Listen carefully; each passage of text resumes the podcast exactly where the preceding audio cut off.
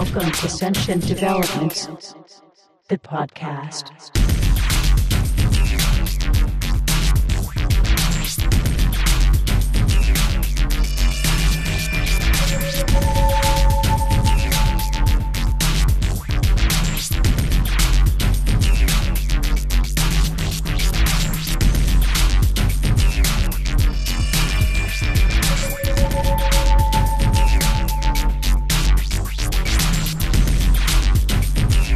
All right, welcome once again to Sentient Developments, the podcast. My name is George Dvorsky. I'll be your host for about the next hour or so as we cover such topics as futurism, transhumanism, science, and technology. On today's episode, and there's lots to cover, going to bring you up to speed on PETA's case against SeaWorld. And I hate to break it to you, but they did lose the case as expected. I'm going to talk about an initiative to uh, secure legal rights for whales and dolphins. I'm going to make a distinction between human enhancement, rather, sorry, animal enhancement, and the rights of non human persons. I'm going to look into enhancing memory. I was recently quoted in uh, Slate magazine, and I wanted to address that. Then we're going to talk about other things that you can do to enhance your memories that don't involve um, biological enhancements. Going to discuss artificial intelligence and its increasing role in healthcare. And we will finish the show by dis- discussing body modifications and the potential for cosmetic enhancements and some of the ethics behind cosmetic enhancements. But first, some news. For those of you who tuned in last week, you will remember my sordid tale of losing my job and being on the job hunt. Yes, it's true. I used to work in the uh, marketing industry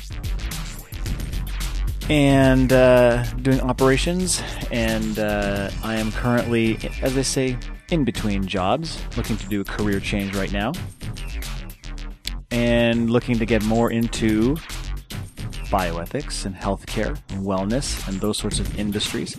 And further to that, I did meet last year with the chair uh, of the Masters of Health Sciences and Bioethics program at the University of Toronto's Joint Center for Bioethics to discuss their program. And my application is in, and we're ready to rock on that. All I need is their acceptance, and uh, I'll be starting on that in September. And it looks very promising. So I will continue to keep you posted on that front. But in addition to that, just plugging away, uh, sending out applications and resumes. Uh, there was a couple of interesting things. Uh, one this week was to the Ontario Genomics Institute, which could have some interesting potentials there. Obviously, that's very that's something that I'm very uh, interested in, and uh, a group whose uh, agenda really is very much aligned with my own, which is the the promotion and, and, and advancement of progressive technologies like genomics. Okay, so there's that. Um, this is a very cool week for those who are CrossFitters because it is the start of the CrossFit Open. This week, this this year, it'll be a five week competition. Uh, there'll be five different workouts with one announced each week. Last year, there were about 26,000 competitors. This year, there are at least 55,000 CrossFitters taking part, which I believe will be the largest single competition ever in the history of fitness. Simultaneous competition involving so many people. And uh, the first workout is actually going to be get this as many burpees as you can do in seven minutes. And uh, for those of you who don't know what a burpee is, it's a very, I guess it's a, it's a fairly straightforward movement. It's a complete body weight movement. Starting from a standing position, you go down uh, onto your chest, get yourself back up again, and then you have to jump six inches off the ground. And the re- the way they're going to ensure this standard is that you actually have to touch an object that is exactly six inches above your extended arm length. And uh, you have seven minutes to do as many of those as possible. And uh, burpees are one of the more taxing body um, weight movements in CrossFit. Everybody hates them. It's universally loathed movement, and uh, leave it to CrossFit headquarters to program that as the first workout as many burpees as you can do in seven minutes. That's going to be kind of brutal. It's going to be, a, that's a long period of time to be just doing burpees. So that's the kind of nonsense that we're up against in this competition. So I'll keep you up to speed on that. And of course, I'm nursing a couple of injuries. Murphy's Law dictates that that would be the case. About a week and a half ago, a week and a half ago, I was completely healthy, injury free, ready to go. And then uh, we had um, uh, a number of uh, days of very heavy lifting. And I even went in there and did some strength work, aggravated my lower back, and and I also on, on another day doing clean and jerks, I aggravated my uh, upper shoulder, my right top right shoulder blade, and my neck. Now that's getting a bit better, but it's my lower back that's been a problem. So I've been taking the last few days off, which is not making me happy, uh, but it needs to be done so that I can participate in the Open. And back injuries are not fun for those of you who uh, suffer from back pain and back aches. It kind of thing about a, a, back injury, it takes it, it, takes your it takes you completely out of the picture really because you, you're miserable. You can't really do anything. You can't move properly. Every time you get up and get down and bend over, it's it's it's it's aggravating and agonizing. Uh, I almost would rather have like an injury, you know, like a highly localized injury on a on a finger or a wrist or ankle or something. But uh, this is kind of like I said, whole body type injury when you do have a back injury. Anyways, enough of my griping and complaining. I will, you know, muck my way through this silly burpee workout, and uh, hopefully by next week, I will be in a much healthier and better position to participate. Let's take a break and listen to some music. And when we get back, going to bring you up to speed on PETA's case against SeaWorld and some other issues as they pertain to the advancement of the rights of non-human persons.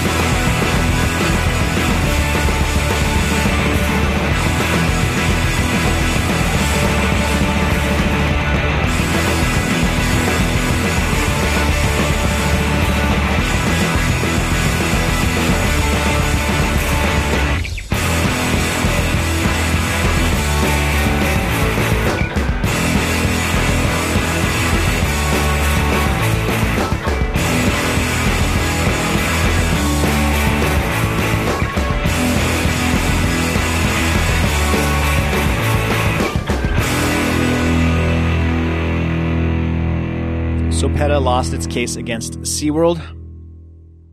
Just to bring you up to speed on that, PETA had named five plaintiffs uh, who were making their case against SeaWorld, the five plaintiffs being orca whales, which was unprecedented. And the whales were making the claim on behalf of their lawyer that they were enslaved by SeaWorld and they were being forced to work against their will and, and, and similarly they're also being confined in the aquariums against their will. And the lawyer uh, in question here for PETA was citing the U.S. Constitution and specifically the 13th Amendment, which is against slavery. Now, PETA may have lost its case against SeaWorld, but it did mark an important step forward in this struggle, which is to recognize that highly sapient animals are persons. Now, this is not going to happen overnight, and it's through cases like these that the idea of non-human persons will be normalized in society. So it was U.S. District Judge Jeffrey Miller specifically who dismissed the lawsuit, and uh, he um, basically said in very explicit terms, he said that animals are not persons. And it's interesting that he used that language, uh, animals are not persons, because uh, on the one hand, as frustrating it is to hear that claim, it's also encouraging to hear that the judge actually understood the issue at hand. My concern was that he was just going to say that this is silly and uh, nonsensical, but he quickly or you know or very practically understood that this was an issue as it pertains to the designation of the of these animals as persons and it was on that on those grounds that he dismissed the case. Now why i think that's particularly um, promising is is that uh, once uh, once the language is properly articulated in a case like this I would expect that in future, uh, as more and more cases like this do emerge, that um, eventually uh, this particular issue will may progress further and deeper into the court system, and such that um, hopefully one brave and progressive judge or series of judges will in fact grant some non-human persons, some non-human persons exactly that, the designation that they are persons. Now, PETA, they're not backing down yet, and according to their uh, lawyer, uh, Jeffrey Kerr.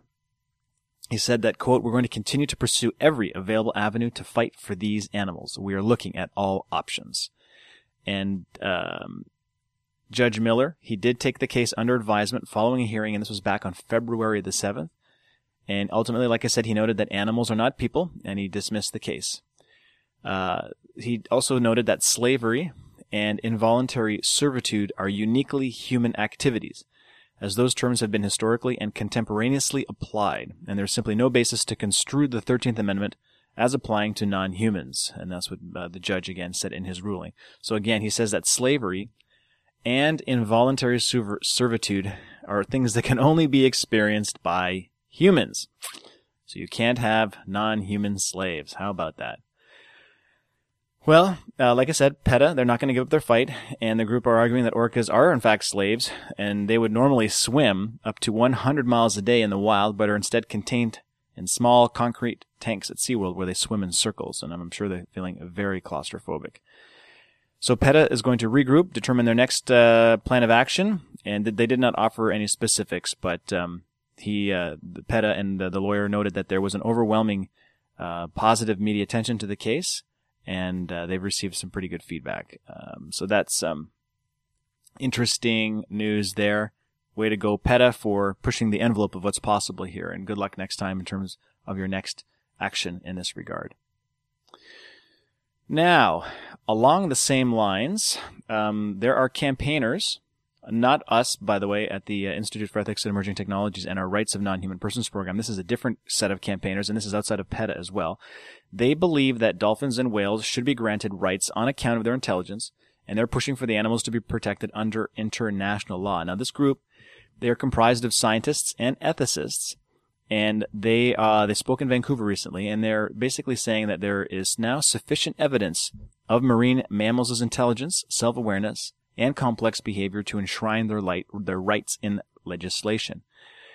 So what they did is they put together what they're calling the Declaration of Rights for Cetaceans. Cetaceans being uh, dolphins, whales, and porpoises, and that they would be protected as non-human persons and have a legally enforceable right to life. Now, if this uh, declaration were to be incorporated into law, the declaration would bring legal force to bear on whale hunters, on marine parks, aquariums, and other entertainment venues, and they'd be barred from keeping dolphins, whales, or porpoises in captivity. And uh, there's a quote from Tom White, who is the director of the Center for Ethics and Business at Loyola Marymount University in LA. He says, quote, We're saying that science has shown that individuality, consciousness, and self-awareness are no longer unique human properties. That poses all kinds of challenges. Dolphins are non-human persons. A person needs to be an individual, and if individuals count, then the deliberate killing of individuals of this sort is ethically the equivalent of deliberately killing a human being.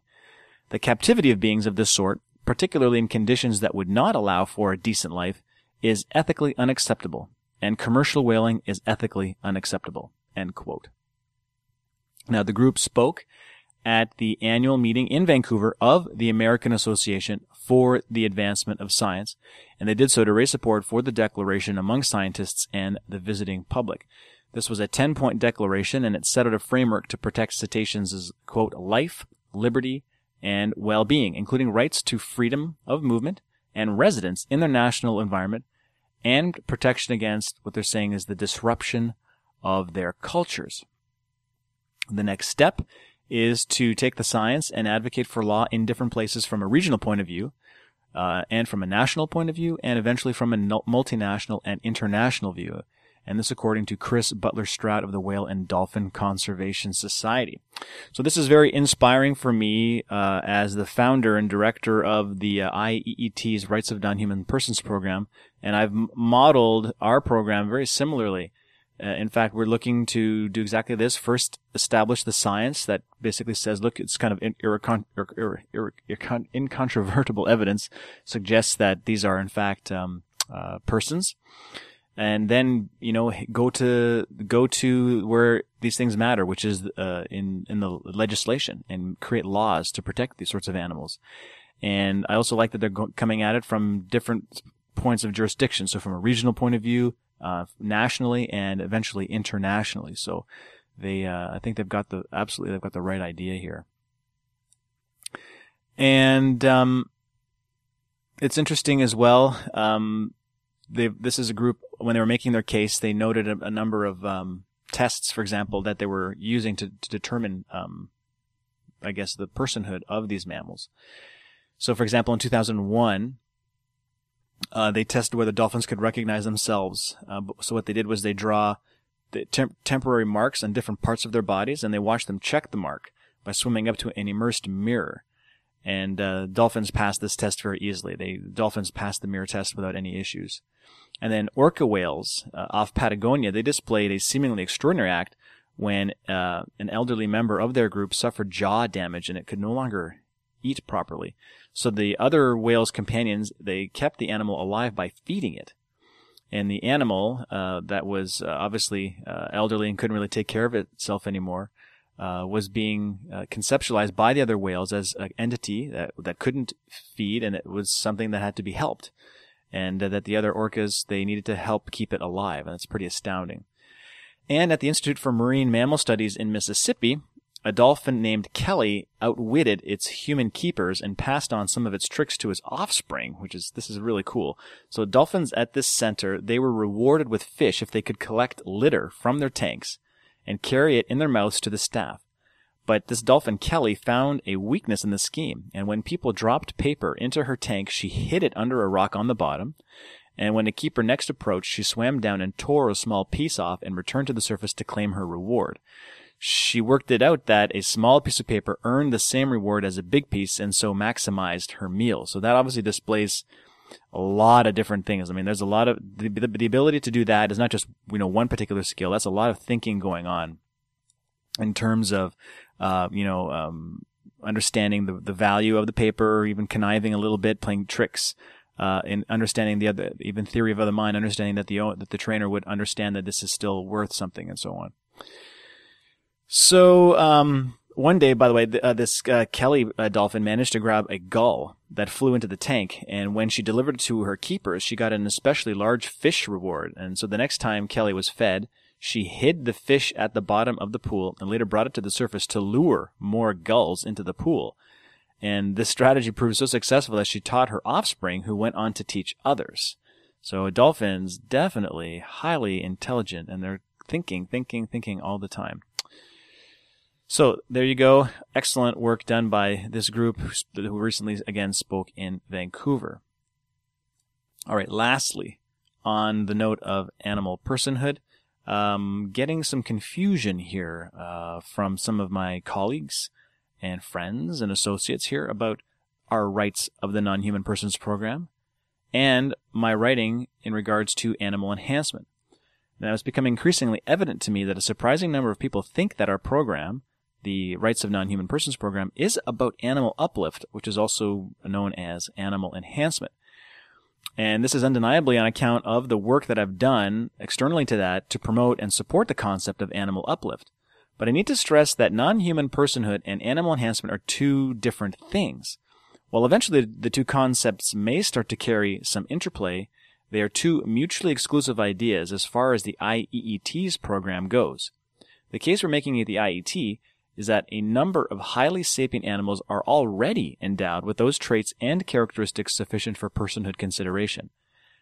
Animals, like the great apes, cetaceans, and elephants, they don't need to be enhanced. They're already full-blown persons as far as I'm concerned. Now, eventually, we may use enhancement technologies to bring other species into the personhood spectrum, but that's speculative. For now, the priority is for us to ensure that all persons today, human or otherwise, need to be protected by human equivalent rights. All right, time for a break.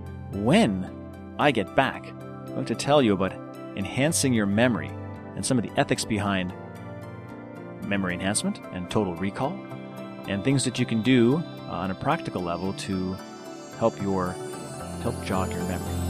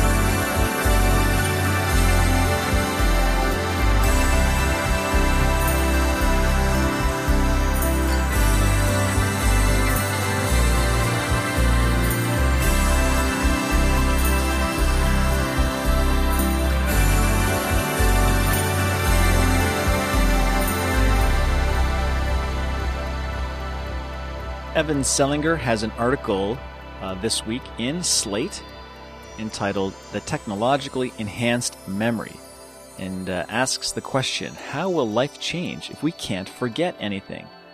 And this is in response to clearly uh, this kind of revolution we're going in terms of uh, memory enhancement, not just uh, in terms of what we're doing cognitively, but what, how we're using our technologies around us to uh, to preserve our memories even externally. And uh, Selinger writes, for example, increasingly, technology will play an important role in preserving cognitive function.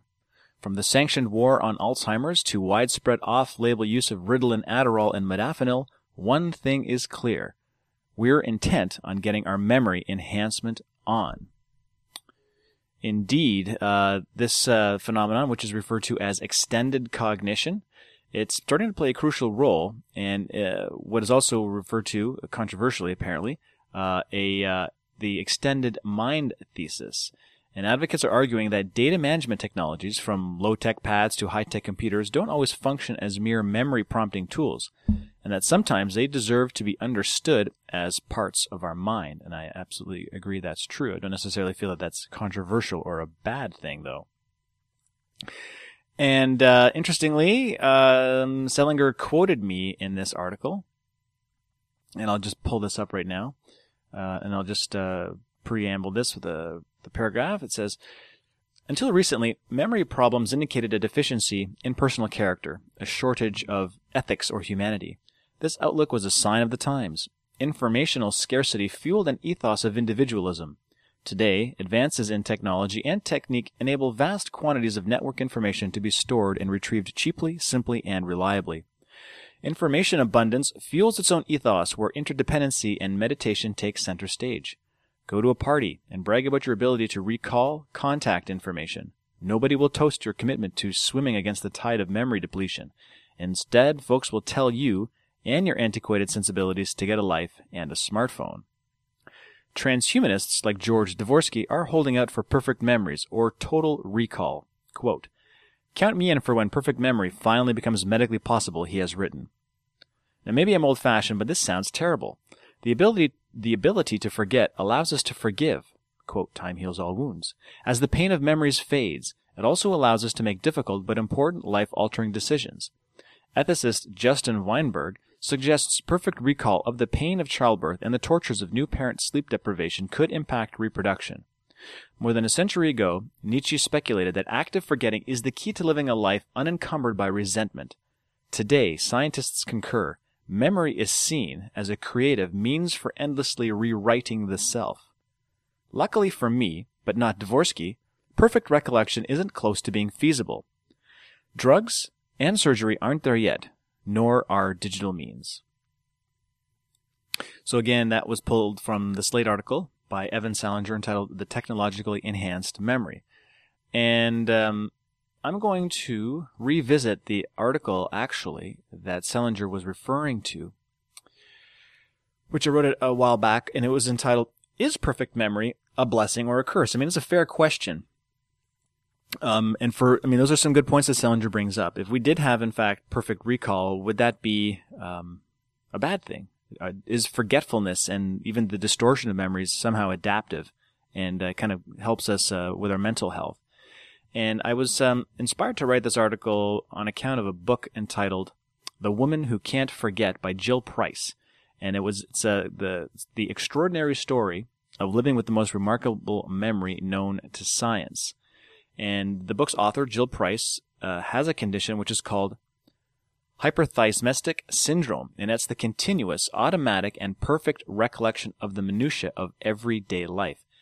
Price claims to be able to remember virtually every detail of her life since the age of 14.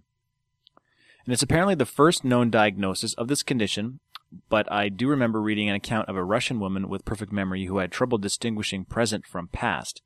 Um, I'm not entirely sure if that story is true or not, but it does bring up an interesting concern.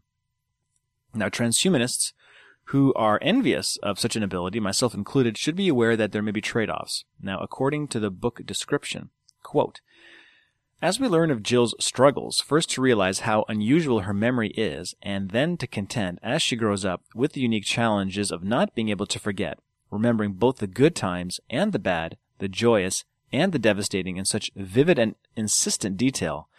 The way her memory works is contrasted to a wealth of discoveries about the workings of normal human memory and normal human forgetting. Intriguing light is shed on the vital role of what's called motivated forgetting, as well as theories about childhood amnesia, the loss of memory for the first two to three years of our lives, the emotional content of memories, and the way in which autobiographical memories are normally crafted into an ever evolving and empowering life story. Indeed, imagine reliving every argument you ever had with a partner or all the super embarrassing moments of your life, and imagine never being able to kind of leave your past life stages, such as your teenage years, behind you. Now, would you be able to truly mature and move on? Is it hard to grow up? And Price basically says, when you are always, is it hard to grow up when you are always walking beside yourself? All right. So would we want to be able to relive all memories in exquisite detail? Now, despite all this, I, in, in given the choice, I would still say yes. I personally find the limitations of human memory to be quite infuriating. Not having control over which memories are stored and how they are recalled is an upsetting cognitive limitation. It's as if our subconscious mind is writing our own personal history in spite of us.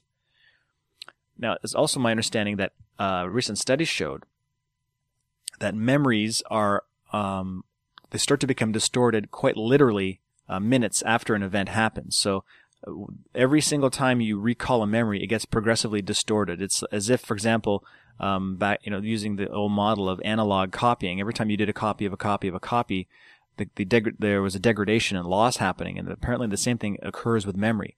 That immediately after uh, an event happens, and even from the first time we recall a memory, the memories are degrading and distorting in terms of their accuracy.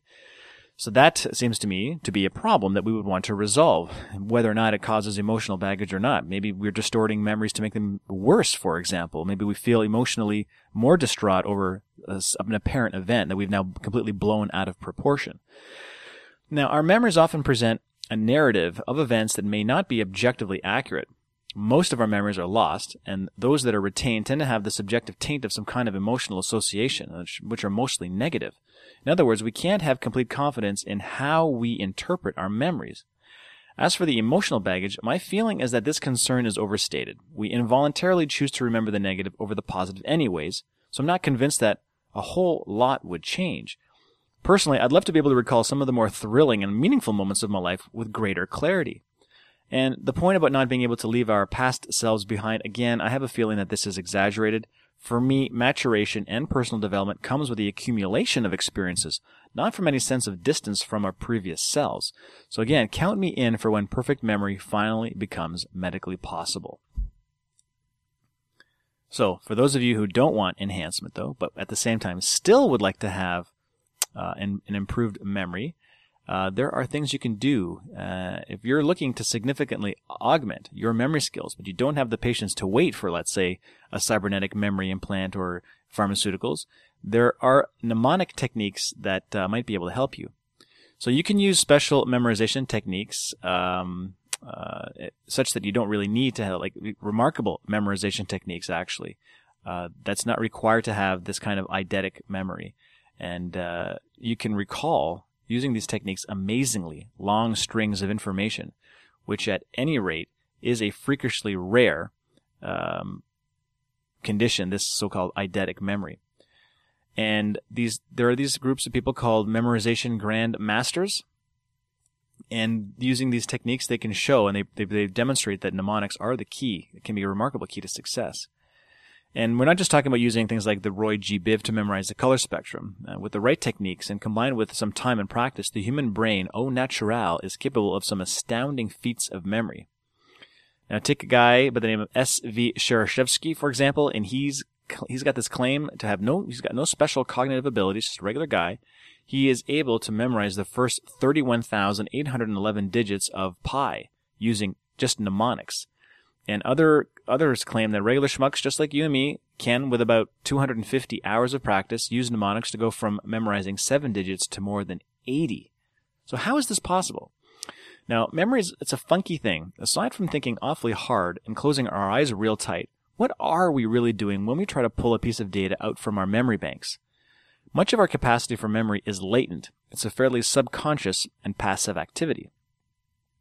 Part of it is in accessing these virtual lists that we've created in our minds.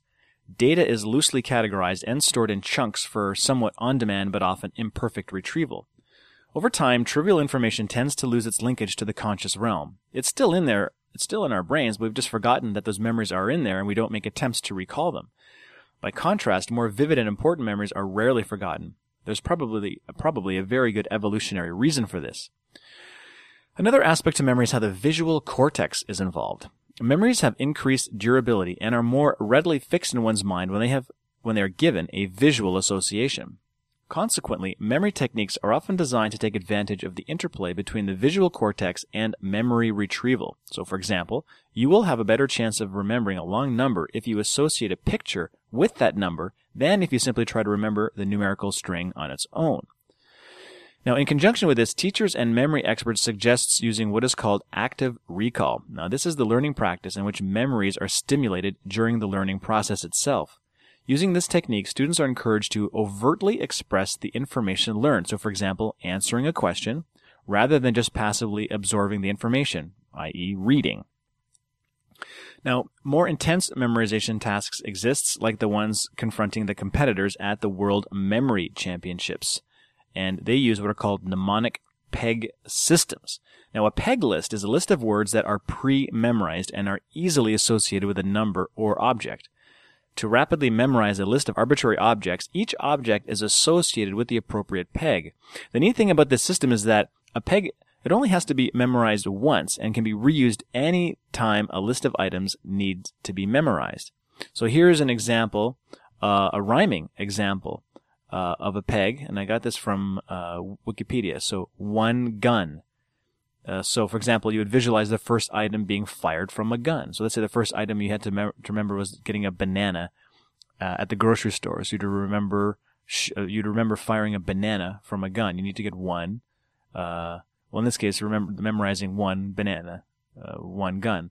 Other again along. So there was two shoe, three tree, four door, five hive, six bricks, seven heaven, eight plate, nine line, ten hen. So once you've memorized each object with its associated number, you can then use it to remember the following grocery list of 10 items. So, sorry, forget my, my banana, uh, my banana, um, um, example. Let's, let's say, for example, um, milk. So picture a stream of milk being fired from a gun. Uh, eggs, picture an egg wearing shoes. So you knew you'd have, you need to get two, you need to get two eggs. Butter, picture sticks of butter growing from a tree. You had that tree three, so you need three sticks of butter and so on. Um, that's, that's how a peg system works. Now, the memory grandmasters take peg lists like these to the next level, though, pre-memorizing custom peg lists that contain hundreds or even thousands of associations and it enables better visual associations and even allows for cognitive data compression techniques. It's like WinZip for the brain. Using these techniques, a shuffled deck of 52 cards can be memorized by experts in just under a minute. Other tasks at memory comp- competitions include memorizing poems, names and faces, binary digits, dates, random words, and so on. As remarkable as these techniques are, however, the simple truth of the matter is that human memory is on its own rather unremarkable without these specialized mnemonics. It takes considerable dedication and patience to attain the level of skill used by these competitors. And while today we use a number of external prosthetic memory devices to help us, like Palm Pilots and computers or iPads and iPods, they're clunky, tedious, and time consuming. Cybernetic prosthetic devices, on the other hand, are, are going to be a welcome and elegant advance to human cognition. Unlike the psychological condition of eidetic memory, an ability that can't be turned off and subsequently causes great torment for persons who have it, a cybernetic device could be activated only when the memory needs to be recalled. It's hard to predict how memory implants will change human thinking, and even consciousness itself, but it's fair to say it's very likely it won't be subtle. Let us take a break and listen to some music, and when we get back, we'll discuss artificial intelligence and its increasing involvement in healthcare and medicine.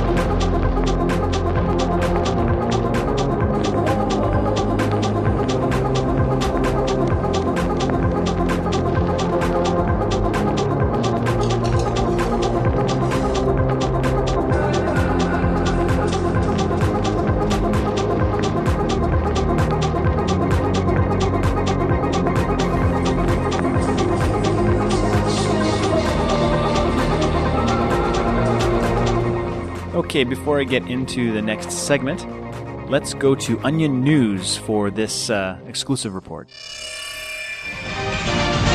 I'm Juliana McCaddis, filling in for Clifford Baines, who is interviewing a new guest host in his office. Robots are playing a greater role in our lives than ever before. Cleaning our houses, driving our cars. Are we becoming an overly mechanized society? Well, robots are a part of our modern society. Of course. I mean, a vital part, and they make everything easier for us. We were talking about this in the human section of the bus on the way over to the studio. We agreed. I don't think that uh, robots pose any danger to us at all. Now, I owe just as much to robots as any other human does, but the 10 p.m. curfew for all things made of flesh, well, it feels a little restrictive to me. In what way? When the automated police force orders you inside, that's just them doing their job. That's what the cavity search robot said this morning at the office. Mm-hmm. That's what my doctor robot says every time he gives me my dose of anti-fertility pills. They're doing a terrific job of being our caretakers. But the Worldwide Robotics Corporation did promise that every new robot built would be installed with the subservience chip. Mm-hmm. And that went right out the window. That was voted down by a majority of robots in Congress. Why would they turn against us? It doesn't make any sense. We're the ones who created them, Mm-hmm. or the uh, at least the alpha model. Right. Speaking of robots and politics, last week President Executron gave a speech to all humans, and he said to remain calm and stay indoors. It's It was such a beautiful speech. Where he you know- spoke about uh, building an endless sea of shining, perfect robots. Such oh, an I was image. weeping in my cell. You have to give it a lot warrior. of credit But for what all the about things that have been Executron's recent comments about, and I wrote these down, oxygen breathing weaklings and organ sacks. You know, a lot of Americans were very offended by those Politics. comments. Yeah, the president Spoke was just speaking to its destroy all humans base. happens every election cycle, Robert. You Yeah, know but that. can't take it honestly, seriously. I don't trust President Executron's policies. I need to. I, I really don't think there's an issue here. Uh, humans died, so that's a flawed system. That uh, is. Uh, robots live on forever, so that Right, has to be right. perfect. Praise to the wise ones, our robot masters. yeah. I've got to love the onion. Now, brings to mind a little pet peeve that I have about robots and artificial intelligence, also known as AI, and how frequently robots and AI are conflated. And I'm starting to become a bit sensitive to the frequency with which people mix, intermix the two together. And I often hear people talking about robot rights and robot ethics as if they were interchangeable terms, but they are not. Now, the, the, the former term, robot rights, now that addresses the eventuality that robots will be endowed by AI and thus deserving of rights, while the latter refers to the ways in which humans choose to use robots in such settings as the workplace or the battlefield. A robot, no matter how sophisticated, will never have any moral worth so long as it's devoid of subjective experience. Even the most complex robot will be no more valuable from an ethical perspective than an automobile or a rock.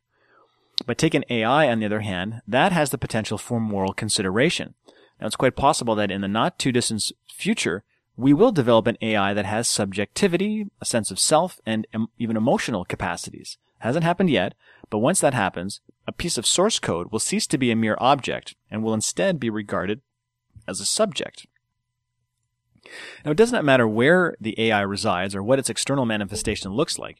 If an AI is uploaded to a robot and has control over its body, then it can be said that the robot carries moral worth as a complete entity. And that's like in the same way that a human does with its mind and body. And that's, it's also afforded rights.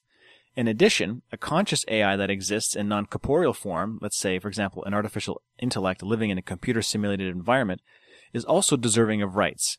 Substrate doesn't matter. Presence of mind does. So I just wanted to make that distinction clear. All right, now,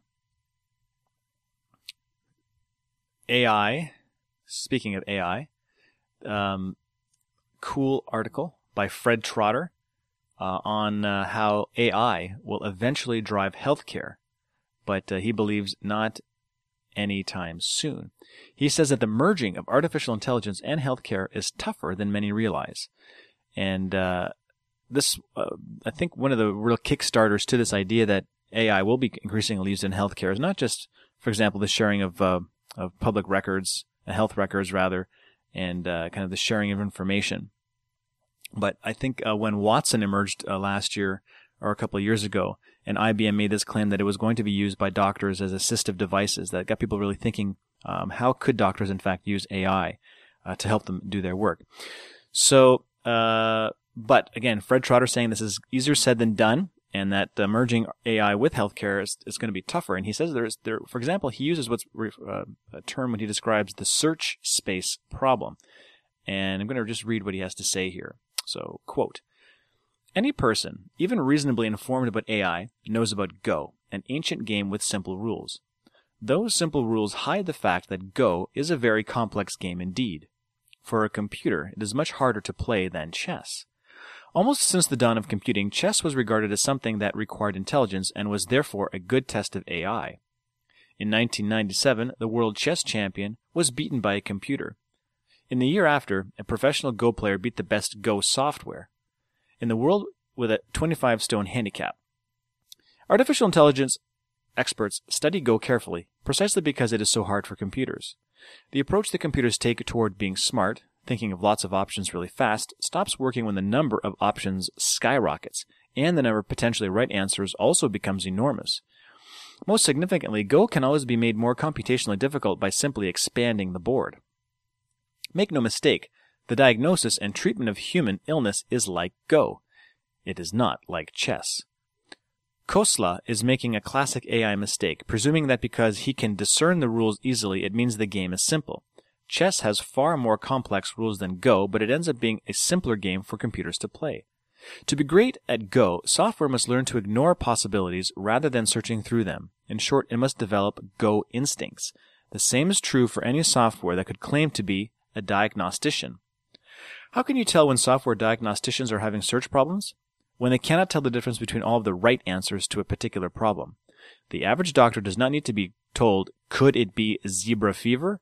By a computer that cannot tell that should have been ignored by zebra related possibilities because it is not physically located in Africa. No zebras were harmed in the writing of this article, and I do not believe there is a real disease called zebra fever. End quote from Fred Trotter.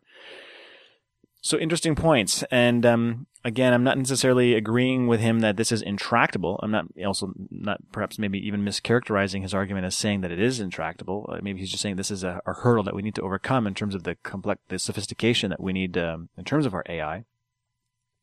But it's very interesting, uh, you know, to hear what he has to say. Uh, agree that uh, sometimes when we diagnose patients, it's not because we are struggling to find a problem amongst a um, you know, based on a set of criteria or, or traits, but rather how do you find the correct answer giving a, a whole multitude of potential problems or potential di- potential diagnoses.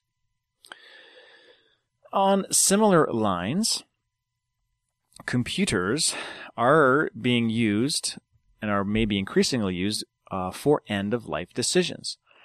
And this was brought to my attention by a writer, a thinker named Manny Alvarez. And he's on, on the other side of the fence, though, when it comes to the use of such computers. And um, he says that doctors should not rely on computers for end of life decisions. And specifically, uh, researchers at UC San Francisco, they're touting a new software that may help determine the likelihood of death in older and terminally ill populations. The software may help prevent overtesting and overtreatment of some patients. Now, the software uses 16 assessment scales to determine the chances of death within six months to five years.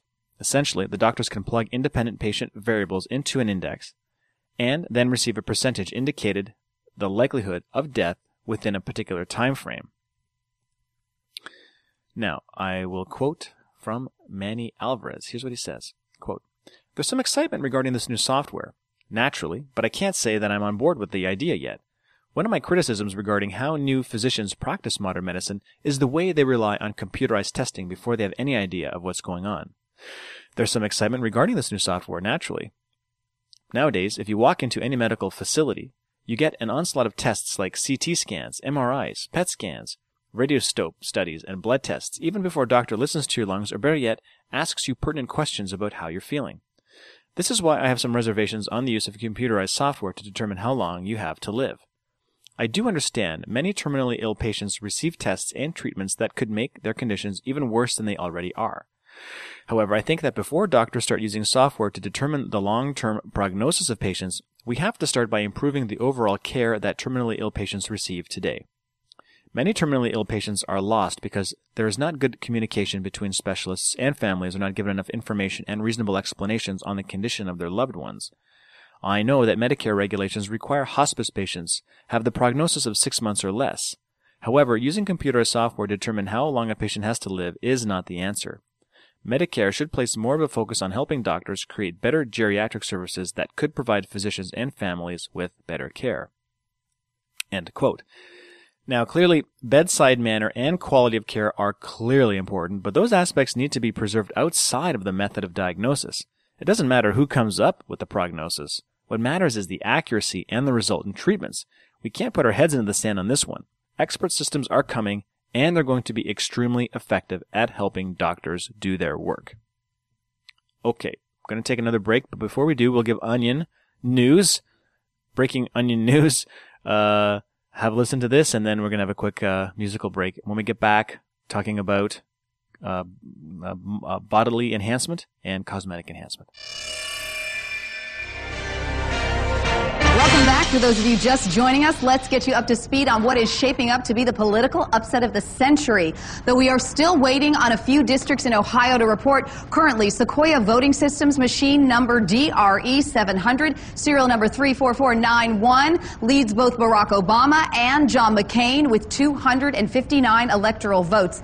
At this point, it looks like a voting machine is on track to become the next president of the United States. Joining us now in the war for the White House Analysis Bunker is Onion News Network reporter Jane Carmichael and senior election analyst Arnold Renfro. Jane, how did the DRE 700 pull off this upset? Andrea, the DRE 700 is running extremely strong in districts that use electronic voting machines, where it has captured an incredible 100% of the vote. Really? In rural districts, ones that use paper ballots or lever machines, uh, the DRE 700 is getting no votes at all. Arnold, why do you think that is? Well, Andrea, you know, I think the people who have used electronic voting machines machines before, just more comfortable with the idea of having one as their president. If you've never used a voting machine, you might be hesitant to vote for one. Exactly, you know, but in broader terms, the DRE 700 is a candidate that stands in stark contrast to politics as usual. True. Doesn't have any Washington experience, and from what we understand, it spent the first part of its life in a storage warehouse. Wow. And I think this shows the American people are really ready for a change. Do you think McCain and Obama failed to gauge the mood of the country? Is that why the DRE 700 is doing so well, Arnold? No, no, I don't, Andrea. I think it was simply a case of the DRE being being the superior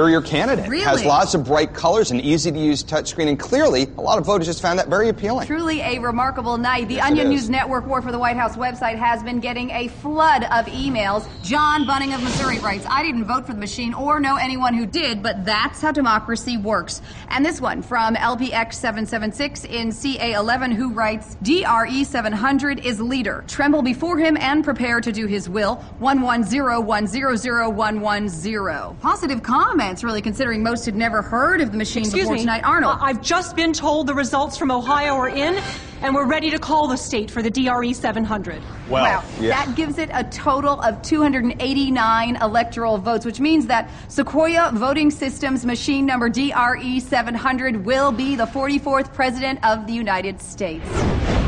Let's go live right now to Riverside, California, where it is about to make its victory speech.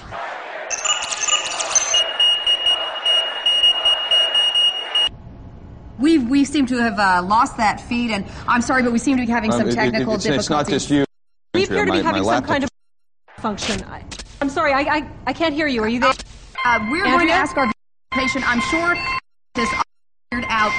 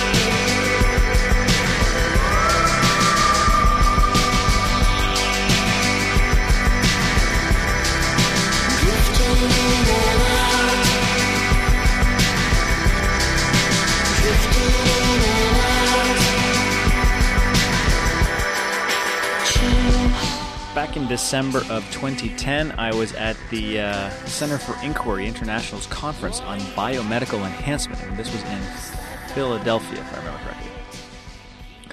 And um, amongst the many speakers there was a colleague of mine by the name of Patrick Hopkins, and uh, Patrick has written extensively on issues as it pertains to transhumanism and uh, uh, morphological enhancement and all that good stuff.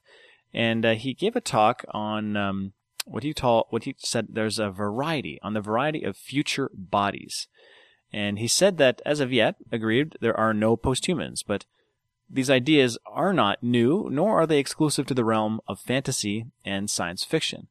Now, we've long imagined ourselves as being transformed, and our visions and variations of a transformed humanity are voluminous and often informed by the environmental, social, and physical conditions we find ourselves in. So, there will be differing and conflicting visions of what the human future can and should look like. And Hopkins, what he did was he presented four different visions of humanity's future, what he called transformations of the body. And the, I'll just go over the four different types that he described. It's actually quite interesting, quite revealing. The first type he referred to as the Barbie body. And the Barbie body being the result of cosmetic and aesthetic enhancements. It's about attaining a sexual idea. Often the procedures are risky, and the goal is not to escape the limitations of the body, but to create an ideal of the body. It's a superficial ideal of the transformed body. It's what he called surface level. It's about looks. The body is seen as an object that one uses and is whipped into shape to conform to the mind's ideal so that the person can feel a certain way about themselves. He says it's a shallow human approach, but they may also feel that they may succeed more given a certain type of physicality. So that's the Barbie body. Hopkins also describes what he calls the the bacon body, and that's not as in the food bacon, but after Sir Francis Bacon. And he says that these transformations are about functionality to do more human things more often and for a longer time. So extending functionality of the body, mimicking what time and nature already do, and that function cleanly, clearly, and effectively, but not about appearance. So an example would be a healthy and long-lived body. Hopkins also described what he called Nietzsche bodies, which is a super body endowed with characteristics that quote unquote normal humans do not have. Man is something that needs to be surpassed. According to the Nietzschean model of bodily transformation, the body is transformed but not the mind. Power to impose one's will on the world, motivated by human emotions. And this is the superhuman approach to bodily enhancement. And then lastly, Hopkins describes Plato bodies. And a Plato body is the separation of soul from the body. The body is seen as the source of all the trouble, something that chains our minds to the body. We want the mind to be free. We would live in a more noble condition if freed from the constraints and influence of the body. This is a transhuman a- application where we are uploading or uh, our minds, for example, into a virtual reality. It's total disembodiment. Now, disembodiment may not be possible, but something very close still may be obtained in the so-called Plato state. And this is uh, as close to the transhuman approach uh, of uh, bodily enhancement as uh, Hopkins got into. So again, fundamentally though, uh, what Hopkins is saying is that the idea of transformation is not a unitary thing, that it means different things to different people across different cultures and so on. So uh, back to his claim about Barbie bodies, that got me thinking, and I didn't quite agree. And um, I, he, again, he's warning about the potential for cosmetic enhancements to take precedence over more meaningful morphological and cognitive modifications. And uh, he dismissed cosmetic enhancements as being merely surface level and superficial. These sorts of enhancements, argued Hopkins, were more about attaining a sexual ideal than escaping limitations of the human body. And for those individuals overly concerned with aesthetic advancements, they have interpreted their bodies as objects that can be whipped into shape to conform to the mind's ideal so that they can feel a certain way about themselves. And as noted, he called this a shallow human approach. So after um, after uh, Hopkins's talk, I kind of took him to task uh, during the Q and A portion of the spe- of the session, and I argued that cosmetic and aesthetic enhancements are no more or less legitimate than any other sorts of modifications, including cognitive enhancements. So here's basically how I argued. I said first, Superficiality is in the eye of the beholder. As an example, our society fetishizes intelligence, which in turn legitimizes the collective desire for smarter people. Now, while I realize that this sentiment is not universally shared, particularly the part about actually going about cognitive enhancements, we tend to celebrate those among us who have higher than average intelligence, and not necessarily for all the right reasons. The one upmanship of intelligence and academic success can be just as superficial or pernicious as any beauty contest. The vanity of I'm smarter than you is no different than I'm prettier than you. Now, moreover, our society has, particularly over the past century, delegitimized the concept of human beauty. We are told that looks don't matter, that what counts is on the inside. While we still celebrate beauty in the form of celebrity worship, we are constantly reminded that our own level beauty is only skin deep and that the overt quest to be more beautiful is misguided and shallow. Hence the stigma against everything from fitness competitors through to plastic surgery. Now, there was once a time when beauty was celebrated for beauty's sake. Dostoevsky noted that beauty will save the world. While he was likely referring to works of art and other achievements of humanity, this sentiment can be applied to any effort in which a person seeks to create aesthetic or functional beauty, including the, the desire to improve, if not perfect, one's outward physical appearance. In the same way that we approach a pretty melody, we also appreciate a pretty face. These are, at the root, psychological experiences that we value, subjective experiences that we actively work to refine and bring about. Today, only very few of us openly advocate for more physical beauty in the world, and often at considerable risk. Back in 2003, James Watson, the co-discoverer of DNA, caused an academic stir when he suggested that genetic engineering should be used to make all women beautiful. Quote, People say it would be terrible if we made all girls pretty. I think it would be great. End quote. Now, Watson is not alone, of course, as other thinkers, including futurist Natasha Vita-More, have suggested that we use our biotechnologies to reshape our bodies, including for the purposes of cosmetic enhancement. So that was my first point for Hopkins. Secondly, in addition to the more philosophical or aesthetic arguments in favor of legitimizing co- cosmetic enhancement, a strong case can be made that it also serves as a functional enhancement as well. Drawing from posthuman theory, the idea that the line separating the body from its environment is becoming increasingly blurred, it is clear that our outward appearance has a profound impact on our daily lives, including our ability to succeed and thrive in certain contexts. Beauty, like intelligence, confers certain advantages in competitive spaces. Quite obviously, attractive people will be more successful in attracting other beautiful people. That's just the way it is. And if this is the extent to why a person desires to be more attractive, well, then so be it. But beauty extends much further than mate selection. Certain jobs, for example, require specific physical attributes. Some employers are looking for smart people, others attractive people. For those who desire jobs in which their physical appearance is of the utmost importance, they should be allowed access to those tools that will help them achieve their goals, whether they be seeking a job as a model or as a salesperson. Further, beauty has a deeper impact than just helping a person feel better about themselves or in getting a job. Attractive people have a profound impact on the psychologies of those around them. Recent studies have shown, for example, that the presence of pretty women cause men to take make riskier decisions. And if this is an advantage, I don't know what is. This power over people is in no way qualitatively different than any other kind of cognitive or morphological attribute, and should thus be considered on par with any other kind of human capacity in terms of its ability to be augmented. Lastly, a world in which everyone is quote unquote beautiful could be a potentially wonderful thing. And now I use those kind of square quotes because there could never really be such thing given the subjective and cultural nature of physical beauty, but I still believe there would be considerable variation in human appearance but it would give everyone the opportunity to operate on a more level playing field.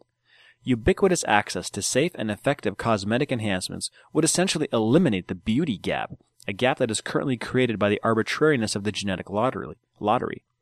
People who are naturally beautiful are in no way entitled to this monopoly.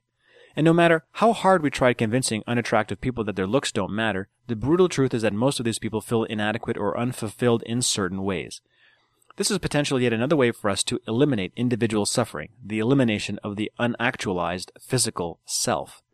Consequently, in a world where everyone is beautiful, we will simultaneously be able to enjoy it and move past it so that we can get on with some of the more important and meaningful aspects of life and existence. And that concludes this week's episode of the Sentient Developments podcast. Thank you once again for tuning in and downloading and listening. My name is George Dvorsky, and this was the Sentient Developments Podcast, which is the podcast of my blog, Sentient Developments. And as a parting note, I do have a favor to ask. Um, I was did a radio interview last week, and the interviewer kept referring to um, items that were listed on my Wikipedia article, and, and yes, I do have a, Wik- a Wikipedia entry. And I guess somebody or some groups, a group of individuals posted this and created this a number of years back, which is wonderful, obviously. But the problem is, as I st- started getting the questions from the interviewer, I realized that uh, this uh, Wikipedia article is grossly out of date and inaccurate now. And um, I'm not about to go in there and start modifying my own Wikipedia entry. I think that's very uncool. But if any of you listeners uh, want to go in there and fix it up, um, please do so.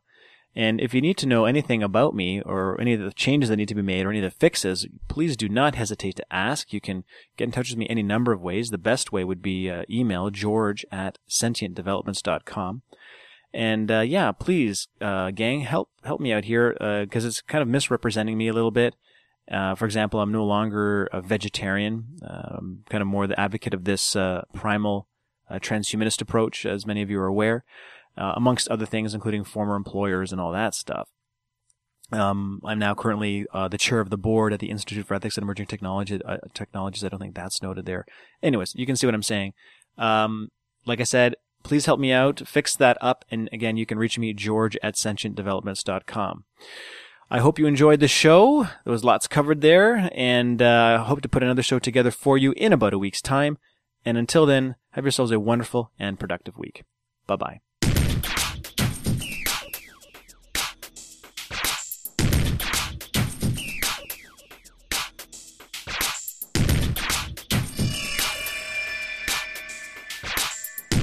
Thank you for listening to Sentient Developments. Goodbye.